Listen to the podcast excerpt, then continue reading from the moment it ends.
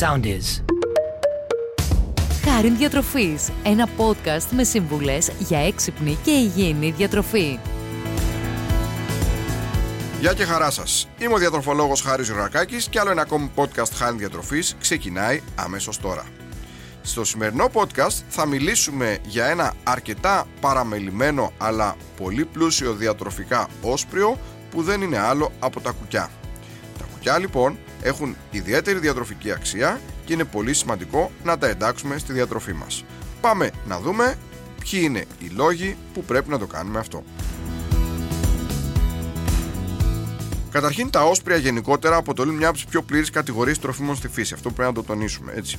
Χάρη στην υψηλή περιεκτικότητά τους σε πρωτενε, λόγω της χαμηλής τιμής τους, αποτελούσαν και αποτελούν μια εναλλακτική λύση για όσους δεν τρώνε τρόφιμα ζωικού βασιλείου κρέας, γεγονός που τους χάρισε παλιά και την ονομασία το κρέας των φτωχών. Στις μέρες μας, η διατροφική αξία τους γενικώς είναι αδιαφυσβήτητη, αφού αποτελούν μια πλούσια πηγή θρεπτικών συστατικών για τον οργανισμό. Στην κατηγορία λοιπόν των οσπύρων, όπως ήδη αναφέραμε, περιλαμβάνονται και τα κουκιά. Τα κουκιά αποτελούνται από πράσινους καρπούς, επικαλυμμένους από ένα μαλακό κέλυφο, οι οποίοι με τη σειρά τους περικλείονται σε πράσινους λοβούς που μοιάζουν λίγο με τα φασολάκια.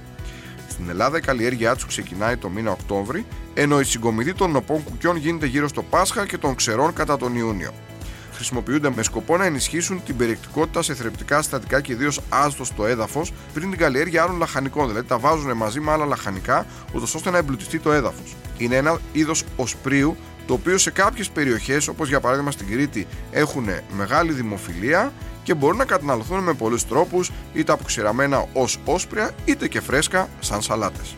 Ιστορικά θα πούμε εδώ πέρα ότι είναι από τα αρχαιότερα όσπρια που άρχισαν να καταναλώνονται από τους ανθρώπους γύρω στον 4ο αιώνα π.Χ. με τις πρώτες καλλιέργειες να είναι εδώ και 5.000 έτη, κυρίως στην Αφρική και την Ασία. Η κατανάλωσή τους είναι ιδιαίτερα αυξημένη στη Μέση Ανατολή, στην Αίγυπτο και ανάμεσα στους Έλληνες και τους Ρωμαίους, ενώ αποτελούσαν βασική πηγή πρωτενη για πολλούς λαούς όπως το Ισραήλ στην Ελλάδα αποτελούν και αποτελούσαν ένα σημαντικό τρόφιμο για τους αρχαίους Έλληνες, οι οποίοι τα μαγείρευαν με πολλούς τρόπους, όπως με πουρέ ή τα σέβεραν με ξύδι, ενώ πολύ συχνά τα χρησιμοποιούσαν και σε ψυχαγωγικές θεατρικές εκδηλώσεις.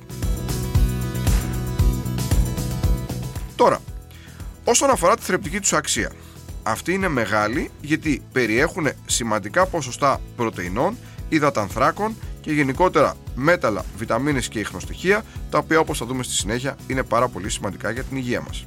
Έχουν υψηλή περιεκτικότητα σε φυτικές ίνε, οι οποίες βοηθούν την καλή λειτουργία του εντέρου και συμβάλλουν και στον καλύτερο έλεγχο της χολυστερίνης μας. Επίσης, από τα κουκιά θα πάρουμε πολλές βιταμίνες συμπλέγματος Β, που είναι πολύ σημαντικές για την νευρική και μυϊκή λειτουργία του οργανισμού. Θα πάρουμε σίδηρο, ο οποίος γνωρίζουμε ότι είναι πάρα πολύ σημαντικός για να έχουμε ενέργεια. Θα πάρουμε κάλιο, ένα συστατικό το οποίο είναι σημαντικό για την καλή υγεία της καρδιάς. Και θα πάρουμε και σε κάποιο μικρότερο ποσοστό και ασβέστιο. Γενικότερα, αυτό που θα πρέπει λοιπόν να πούμε είναι ότι και ακουκιά είναι πάρα πολύ πλούσια σε βιταμίνες, όπως επίσης σε μια βιταμίνη που λέγεται φιλικό οξύ, το οποίο είναι απαραίτητο για την καλή λειτουργία του μεταβολισμού, ιδιαίτερο στις έγκυες. Μάλιστα, ένα φλιτζάνι μαγειρεμένων κουκιών θα μας δώσει σχεδόν τη μισή ποσότητα της συνολικής ποσότητας φιλικού οξέως που πρέπει να πάρουμε ημερησίως. Όσον αφορά τις θερμίδες τους, τα κουκιά, μια μέτρια μερίδα κουκιά με λίγο λάδι, αυτές δεν ξεπερνούν τις περίπου 250 θερμίδες, εκ των οποίων ένα σημαντικό ποσοστό είναι πρωτεΐνη, άρα λοιπόν λίγες θερμίδες, υψηλή πρωτεΐνη και πολλές φυτικές ίνες όπως είπαμε, χορταίνουν και θα μπορούσαν να αποτελέσουν μια εξαιρετική επιλογή ακόμη και για κάποιον ο οποίος ακολουθεί μια δίαιτα αλλά και γενικότερα μια σωστή και ισορροπημένη διατροφή. Εδώ θα πούμε ότι σίγουρα αυτό που χρειάζεται όσον αφορά το μαγείρεμα και το σερβίρισμά τους είναι να προσέξουμε το λάδι που θα προσθέσουμε. Αν αναλογιστεί κανείς ότι τα κουκιά από μόνα τους δεν έχουν πάνω από 100-150 θερμίδες στη μερίδα ενώ μια κουταλιά της σούπας λάδι θα μας δώσει 135 θερμίδες αν το παρακάνουμε με το λάδι μπορούμε να απογειώσουμε το γεύμα μας όχι λόγω της πρώτης ύλης που είναι τα κουκιά αλλά λόγω του λαδιού που θα χρησιμοποιήσουμε. Άρα λοιπόν τα εντάσσουμε στη διατροφή μας είτε μαγειρεμένα είτε σε μια σαλάτα αλλά προσέχουμε λιγάκι το λάδι το οποίο θα προσθέσουμε είτε κατά το φαγητό, στο σερβίρισμα είτε κατά το μαγείρεμα. Τώρα, Κάτι που είναι πολύ σημαντικό να πούμε είναι ότι τα κουκιά υπάρχουν κάποιοι άνθρωποι που δεν πρέπει να τα τρώνε.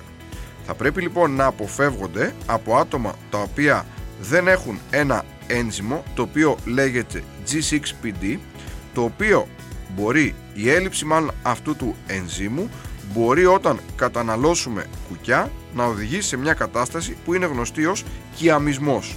Ουσιαστικά ο κιαμισμός, για να μην σας κουράζουμε πολλούς έτσι επιστημονικούς όρους, είναι μια ασθένεια του αίματος που οδηγεί σε γρήγορη καταστροφή των κυτάρων του αίματος και μπορεί να δημιουργηθεί σε άτομα τα οποία έχουν την έλλειψη αυτού του ενζήμου και καταναλώσουν κουκιά. Γιατί τα κουκιά περιέχουν κάποιες ουσίες που μπορεί κατά την διάσπασή τους ουσιαστικά να δημιουργήσουν τέτοια προβλήματα. Άρα λοιπόν άτομα, τα άτομα συνήθως αυτά το ξέρουν γιατί συνήθως το G6PD είναι ένα ένζυμο το οποίο προσδιορίζεται από τις μικρές ηλικίε, από πολύ μικρά, έτσι, πολλές φορές σαν προληπτικός ένος και κατεγέννηση ενός παιδιού.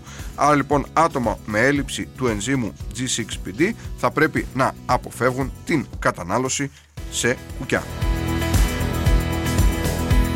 Τώρα, αν θέλουμε να εκμεταλλευτούμε στο έπακρο τη διατροφική τους αξία, μπορούμε να τα συνδυάσουμε έξυπνα με τρόφιμα όπως για παράδειγμα το ρύζι ή η ξηρή καρπή που έτσι αυξάνουν την ποιότητα της πρωτεΐνης που θα μας δώσουν.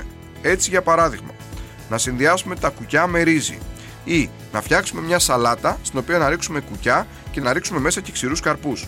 Οι συνδυασμοί αυτοί μας δίνουν εξαιρετικής ποιότητας πρωτεΐνη η οποία και θα μας χορτάσει αλλά και θα μας κάνει πάρα πολύ καλό ιδιαιτέρως άτομα τα οποία αποφεύγουν ζωικά προϊόντα όπως για παράδειγμα άτομα τα οποία ακολουθούν κάποιο φυτοφαγικό διαιτολόγιο. Άρα λοιπόν βάζουμε τα κουκιά στην διατροφή μας, ιδανικά τα συνδυάζουμε με ρύζι ή με ξηρούς καρπούς ώστε να έχουμε το τέλειο διατροφικό αποτέλεσμα.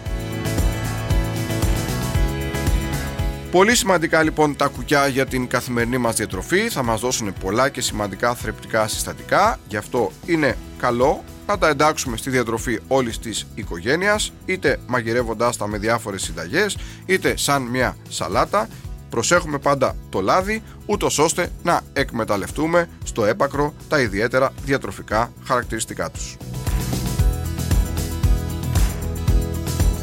Αυτά λοιπόν και για σήμερα. Άλλο ένα podcast φτάνει σιγά σιγά προς το τέλος του. Ήμουν ο διαιτολόγος Χάρης Γιωργακάκης με άλλο ένα ακόμη podcast Χάρη Διατροφής. Μέχρι το επόμενο, σας εύχομαι να είστε πάντα καλά και να προσέχετε την υγεία σας.